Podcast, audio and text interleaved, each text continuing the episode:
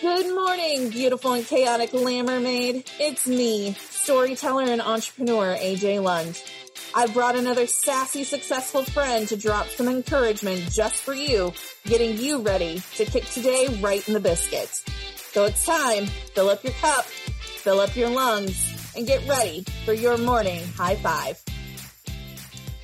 Hey friends, today's pep talker is my friend Angelique Velez. She's a makeup artist and founder of Breakups to Makeup.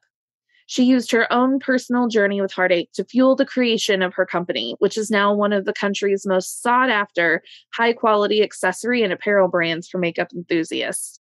She's here to tell you how she recovered from heartbreak in just five minutes. So get ready. Here's your morning high five. Hey, girl, it's time.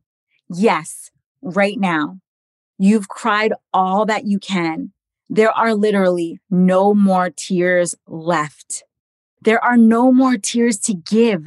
There is no more putting your energy into something or someone else. It's time right now for you to start focusing on yourself. And trust me, I've been there.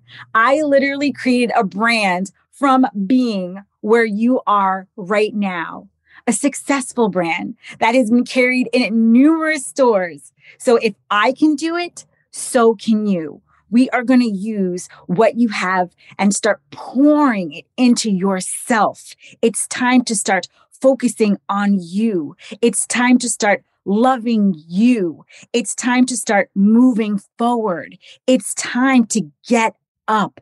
It is time for you to start a new chapter. You know what? Forget that. It's time for you to start writing a whole new damn book. Are you ready? Are you with me? You are strong enough. You are beautiful enough.